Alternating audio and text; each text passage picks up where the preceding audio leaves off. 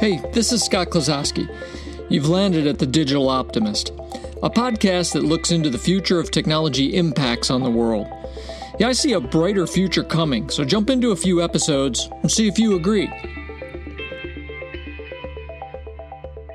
All right, it's time for podcast 17 in the Machine Intelligence series. So, we're in this series just to remind everybody, in case you're jumping into this one and you haven't listened to the last three, a series all about machine intelligence and the ecosystem. And I'm defining some of the major parts in the machine intelligence ecosystem. And then, of course, talking about why I think these things will be positive uh, for humanity. In this case, I'm going to talk about real time predictive systems uh, which is a, a, form of AI, somebody could argue. But I wanted to basically set this one aside as part of the ecosystem of machine intelligence uh, because I think it's big enough to set aside, but it's also a great example of uh, what AI becomes. Uh, I, as I mentioned before when I did the session on AI, I don't love that vocabulary, artificial intelligence.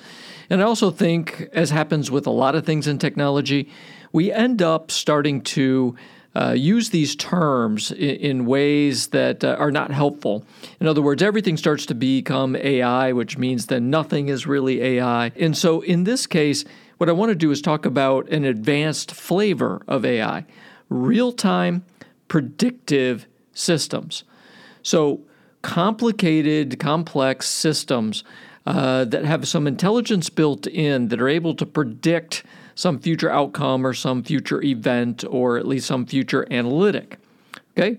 Uh, real time predictive system. In other words, it is taking in data constantly and able to uh, change what it believes the outcome might be based on any piece of data that it's taking in in real time. So, if that's complicated to you, let's talk about the weather. The weather systems today take in data from thousands of different weather stations that are providing real time data on what's going on with the weather. It is because these weather stations are, are all over the United States, providing huge amounts of real time data, that we can consume that data and to make really accurate predictions about, well, when might a tornado form? Where might the tornado go? Uh, literally, street by street. I'm in Oklahoma. That's an important thing, understanding when tornadoes might form and where they might go street by street. Now, when that was done by hand, without, without a highly sophisticated weather predictive system, uh, you had weather people who would sit down with charts and they would try to map things out by hand and try to make a guess that way and then try to make a guess at where a tornado might go. And, and obviously, the, the predictions were not that accurate. Uh, just the weather in general, by the way. Now, weather's hard to predict anyway because there's so many different dynamics at work. But the real time predictive systems we have that now predict the weather are getting more accurate all the time as they get more and more of a base of data, as they see more and more uh, interesting patterns or anomalies. Uh, and the weather is a, a, lot more accurate as far as predictions today than it was when I was young. Now, the important points to understand here are thousands of weather stations that are providing immense amounts of real time data that there is no possibility that any one weather person could consume. The only way that could be consumed and managed and analyzed is by building algorithms that do what a weather person used to do, which was take in all of these uh, the data, take in all the dynamics, and then make some type of prediction. So, if a weather predictive analytics system is something today that is a bit state of the art, Let's talk a lot more about what happens when we apply the same capability to many other areas of the world. And so, again, this is, uh, is somebody's going to argue that, well, Scott, when you're talking about real time predictive systems, you're just talking about a form of AI. Of course, I am. But I'm talking about a very critical flavor of AI that is advanced and that will have an interesting impact on human beings. So, if we define what we're talking about with real time predictive systems today, we're talking about something that predicts a future event or analytic, something that consume huge amounts of information, much more than what a human could consume, and then something that has rules and algorithms that are built in uh, that are able to consume that data and make somewhat of an accurate prediction. And then the last piece would be self learning not only making predictions, but noticing when those predictions were wrong and then continuing to make adjustments so that the predictions can get more and more accurate in the future. Let's talk about what it, what it takes to be predictive. And, and I really want you to get and understand about why it's difficult for one human or even three people to be able to sit down and make really accurate predictions. To make any kind of prediction, unless it's something that's really simple, but to make any kind of prediction, right, where the stock market's going to go, you know, uh, uh, the health impact of something, uh, what's going on with the environment, which team is going to win, the outcome of, uh, of building cities in a certain way, right? We can pick anything like that and say, all right, what does it take to be predictive? Well, uh, as I said, what's so difficult for one human being to try to do something like that is there are so many different data points and those data points are changing in concert all of the time. And so in order to be accurate, you have to constantly be trying to figure out, well, what's the latest information and how do I integrate that latest information into my predictive model? Because you've got to be able to build some type of predictive model okay, if this uh, variable is this way, if this fact is this way, uh, if this data comes in that way, add that all up, right? The model then tells you, okay, here's what the outcome is going to be. Because it normally takes so many data points and they're changing so quickly, this is what makes it very difficult for a human being to be accurate. Obviously, too, um, we have to understand that the faster the data is changing, the faster the dynamics are different than what they were before, the more impact it has on the model, and, and the more you have to account for these changing dynamics. It's what makes it harder and harder these days to maybe predict the economy. I mean, the economy was never easy to predict, but we have more and more dynamics, especially around the world, that are impacting, let's say, the United States economy. Just makes it tougher. Then we have the issue of human bias as humans, we have biases about the future. So when, when we make predictions about the future, we can only rely on what we know, what is in our minds, the experiences that we've had, the research that we've done. And what happens is that often biases humans, not to mention that some humans are just naturally, let's say, optimistic and some are naturally pessimistic, which again might color what goes on in the future. Or we could say it this way a lot of humans have bad data as far as what might happen in the future. And so if they've had bad experiences, then they believe that there's going to be a bad outcome again in the future because they've had bad experiences. Now, all we know is that could be bad data, right? It's just not the right data, or that they're looking at data that only pertains to them, not data that pertains to everybody. So, you know, we have these human biases that color our predictions. Think about sports, right? If I gave you a sports team as an example, if if I'm a fan, you know, I, I grew up in Cleveland, I'm a fan of the Browns, you know, it, it, the Browns haven't been the greatest football team over the last couple decades. Now, hopefully they're going to get better. Uh, you know, we're always excited about this next year and what will happen this next year with the players they've gathered. However, I have a predilection to believe that the Browns are probably going to let me down. The Browns are probably not going to be able to go win the Super Bowl. Now, that isn't how Vegas predicts the future. And that's an important thing to notice. If we talk about, you know, how Vegas might try to predict the sports outcome versus how Scott might, right? With Scott, I have a small amount of data and I have some bias. Vegas tries not to have any bias and has a huge amount of data that they're crunching to try to figure out what the Browns might do next year and they can get it down to pretty reasonable algorithm and a pretty reasonable mm, likelihood right that the browns might win compared to other teams. And with vegas every year they get more data put into their models. Every year their models get better. Uh, this is why vegas loves to have humans betting on games. We have bias. They don't have bias. All right, let's look at some other examples. When we talk about real time predictive uh, systems, uh, let's talk about autonomous driving, autonomous flying, autonomous ships, right? Anything that is autonomous, right, that is transporting, um, is a good example of something that has some uh, pretty solid real time predictive systems built into them. And they need to, because the more that anything that moves can predict the weather, can predict uh, the, the variables that are around the thing that is moving, uh, that can take into account in real time the information about how fast the vehicle, the ship, the plane is moving, you know, versus, um, you know, again, the weather, risk, you know, the people involved, uh, all the other moving variables, the more accurately the autonomous vehicle, ship, truck, plane, right, is going to be able to make decisions that are going to be good, safe, and healthy decisions. Now, compare an autonomous driving brain with the human brain and how we make predictions about what's going on.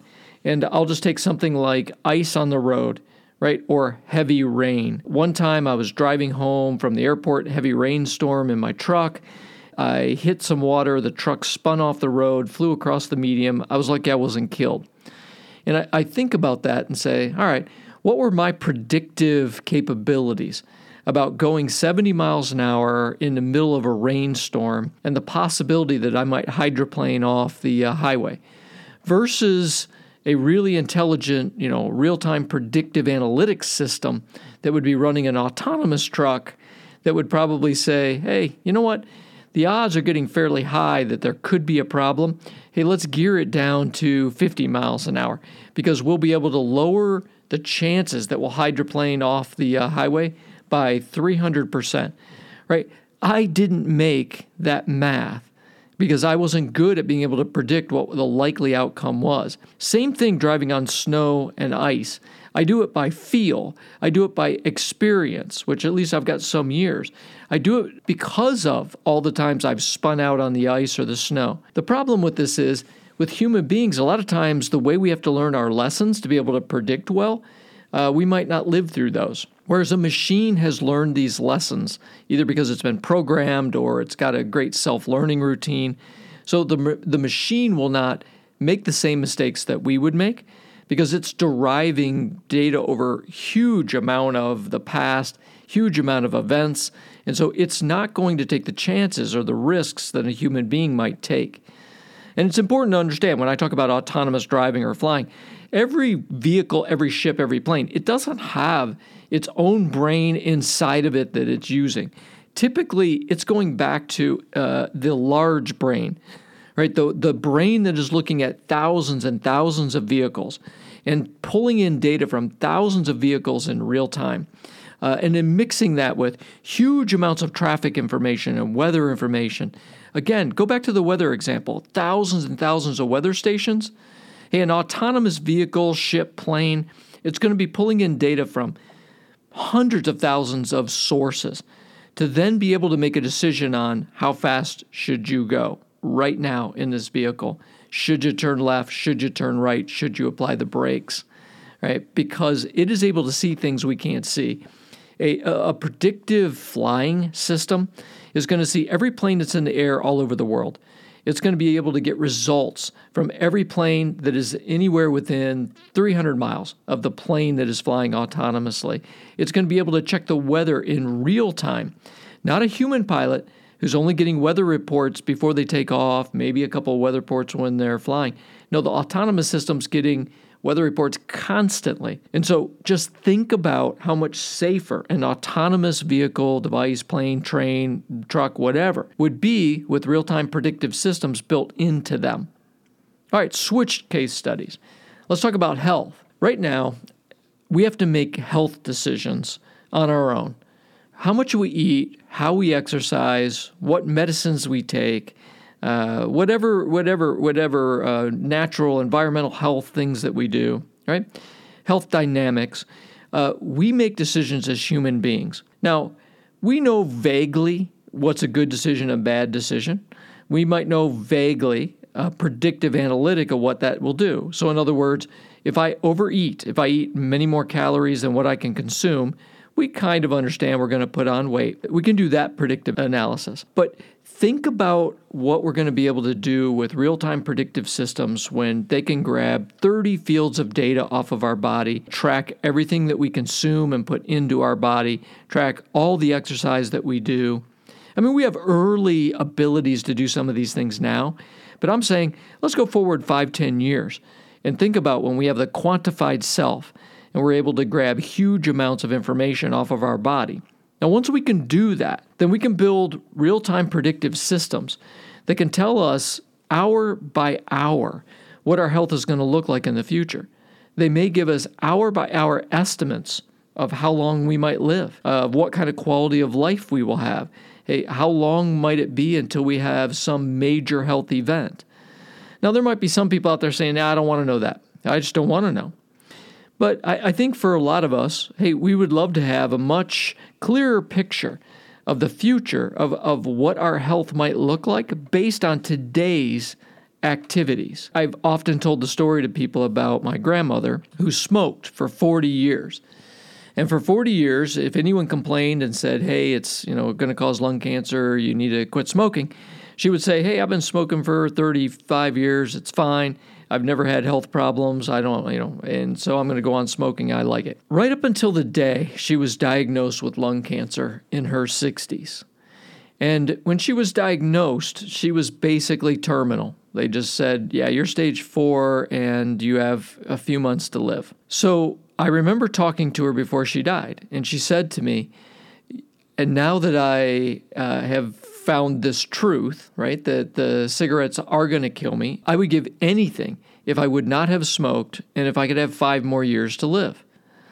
Now, this conversation I had with her had a huge impact on me because I have always taken my health very seriously because what I saw was she actually didn't do the predictive analytics well to see what smoking was going to do.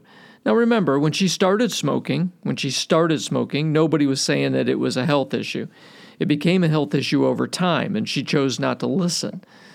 Now, I don't want to end up the same way, where in my 60s something happens to me, and then I go, oh, maybe I shouldn't have been eating those Twinkies all my life, right? Because it's too late by that time. So I love the idea of having a health predictive analytics system that says, hey, if you're going to choose to not be healthy, here's what the potential outcome of this thing is. And that way I can make really good decisions about what am I doing to my future from a health st- standpoint. So that's a good case study. Let me give you the last one. And this one is uh, kind of on the environmental crisis, you know, the warming up of the earth. And so there are people that right now, when I just said it, said, I don't even believe that that's true. Then there are people that are saying, I don't know how you even deny something like that, or you're not looking around at the weather. Uh, but this is an example of a very, very difficult prediction because some people take all the facts and say, yeah, well, we've had warming periods in history before. This is just another one. Other people take all these facts that we have and say, no, we are causing this warming of the earth and it is going to be disastrous. If we were to allow machines to do this kind of predictive analytic, instead of having to believe one scientist or another scientist, if there were thousands and thousands of data points, just like the weather, that were able to show us in real time uh, what the, the potential outcomes are of the environmental crisis that we have now. And I'll go ahead and say I, I believe it's a, it's an environmental crisis. I believe humanity is having something to do with it, and it's going to be dangerous if we don't change some behavior. Uh, and it doesn't matter if you agree with me or not agree with me on this point. What I want you to understand is if we were to use thousands and thousands of different sensors, everything from what we could put up in the air to satellites, what we could put on the ground that's uh, tracking melting of uh, icebergs, everything that we could put in uh, to track temperature and you know how the weather dynamics are changing, right? If we gathered all of that data and crunched it into one predictive analytics system about what is going to happen with our weather 5 years out, 10 years out, 25 years out, 50 years out, if we continue on the path that we're on. And it's not necessarily any one scientist doing it. The scientists, sure, they connected the sensors. The scientists, you know, built the original algorithm. But if we just let the system become self-learning from then, then it would be interesting if we would then trust that predictive system. And again, if it's real time, it's taking in sensor data every moment, every minute from thousands and thousands of different kinds of sensors to tell us, all right, well, where are we, right, with an environmental crisis? The important thing that, that I've started to talk about here, just to make sure I, I pull it out and I'm clear, is when I say that predictive systems can be self learning.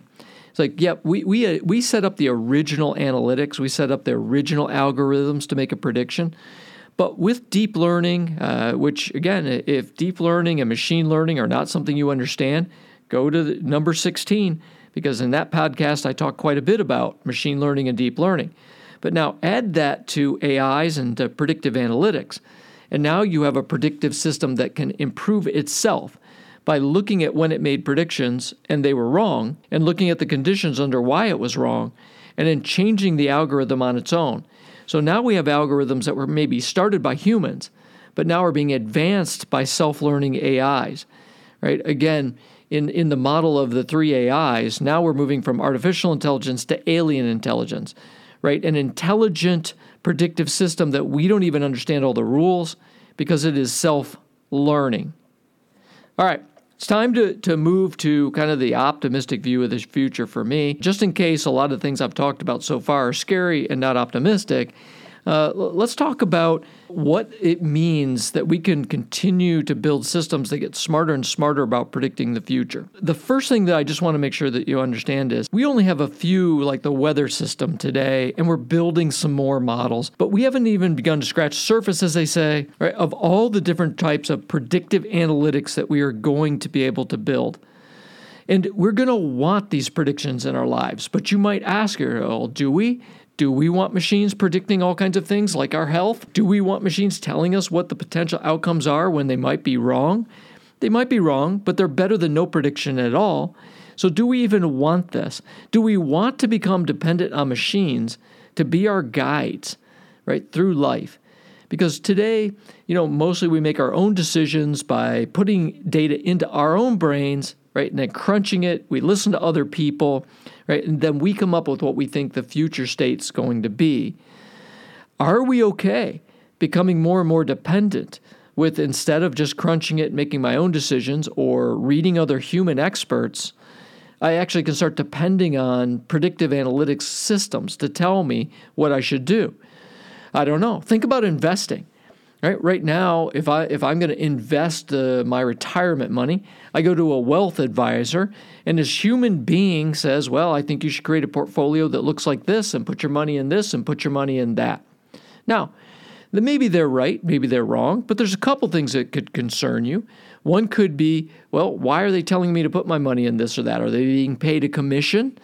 Right? Are they really the smartest people in the entire world with how to invest money? Because it's my money. I surely want it to go into the right place at the right time. So, would I trust a predictive analytics engine to tell me where to put my money better than I would trust a human being?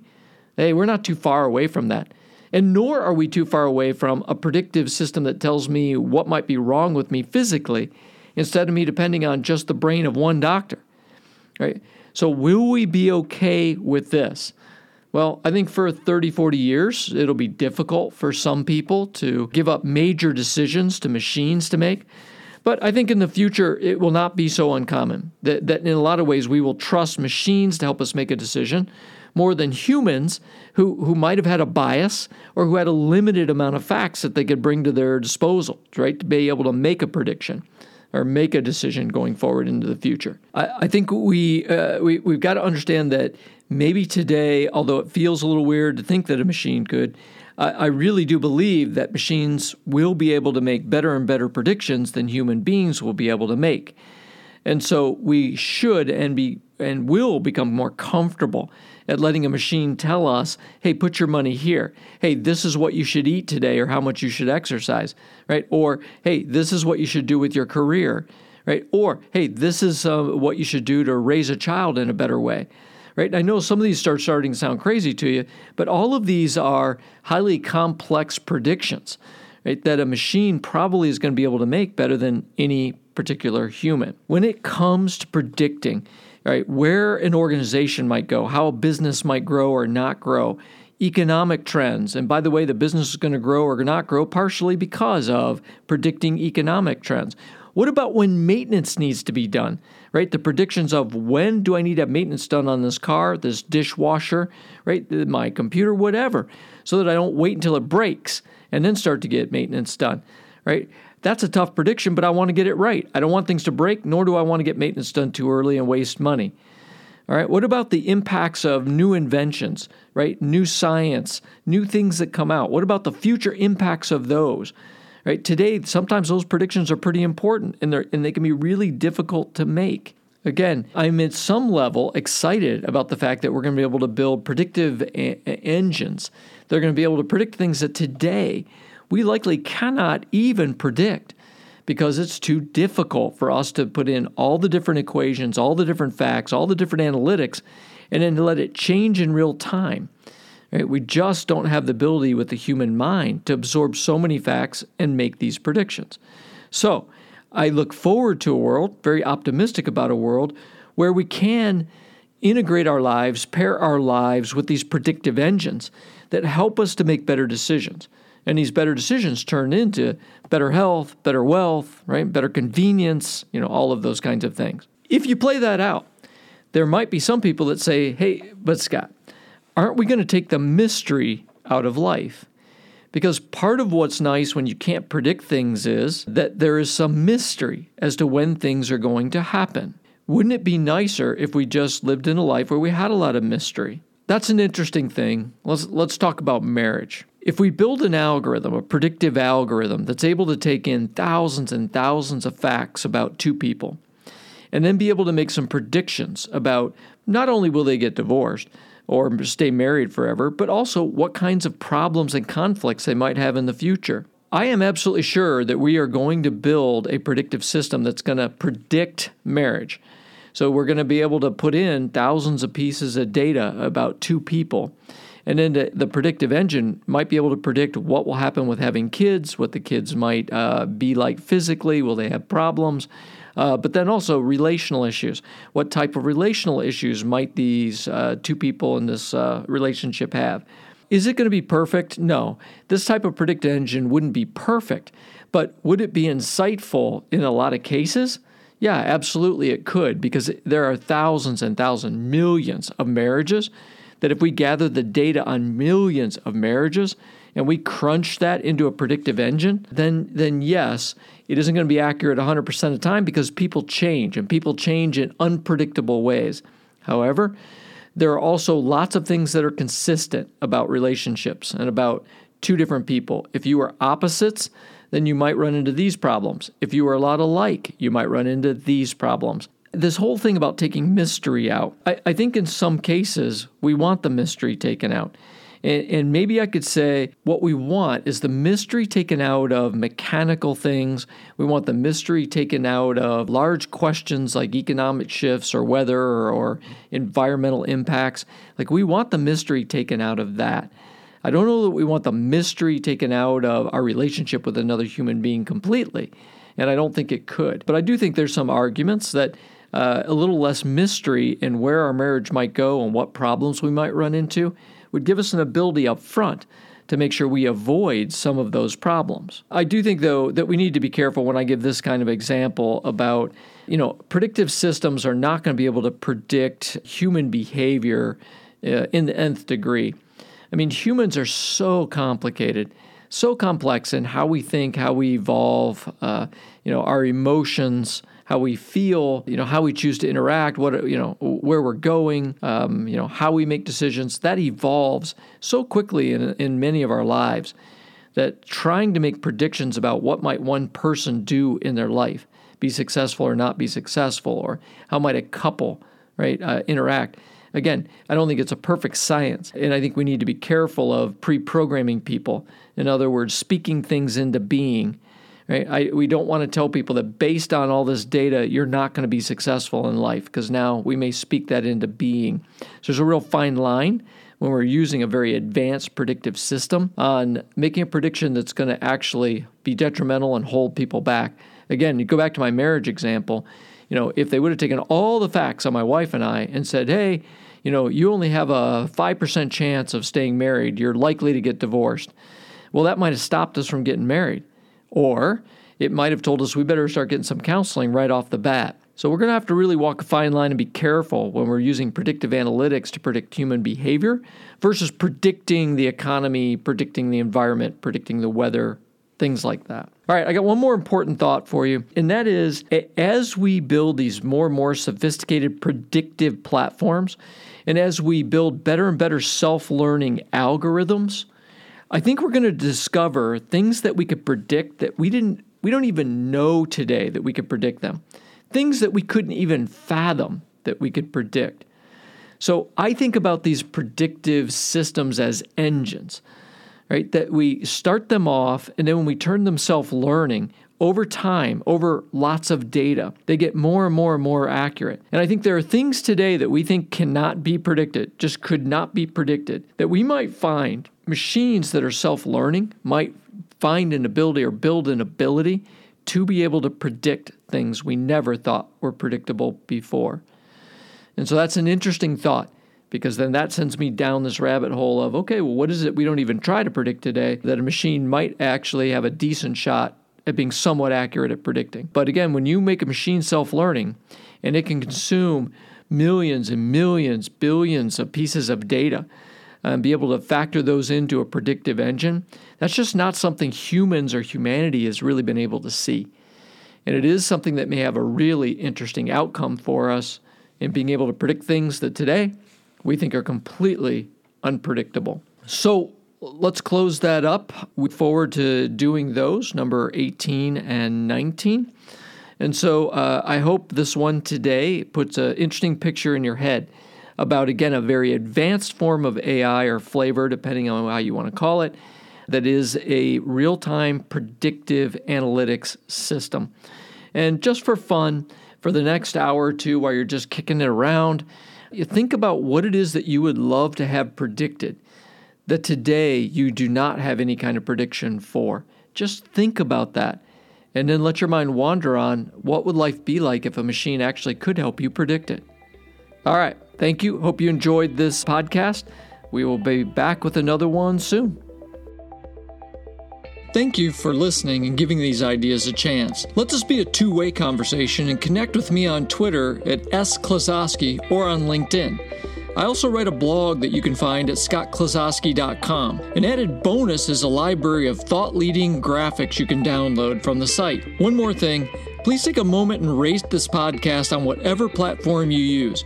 Ideas are powerful change agents, and positive reviews will help spread the digital optimism.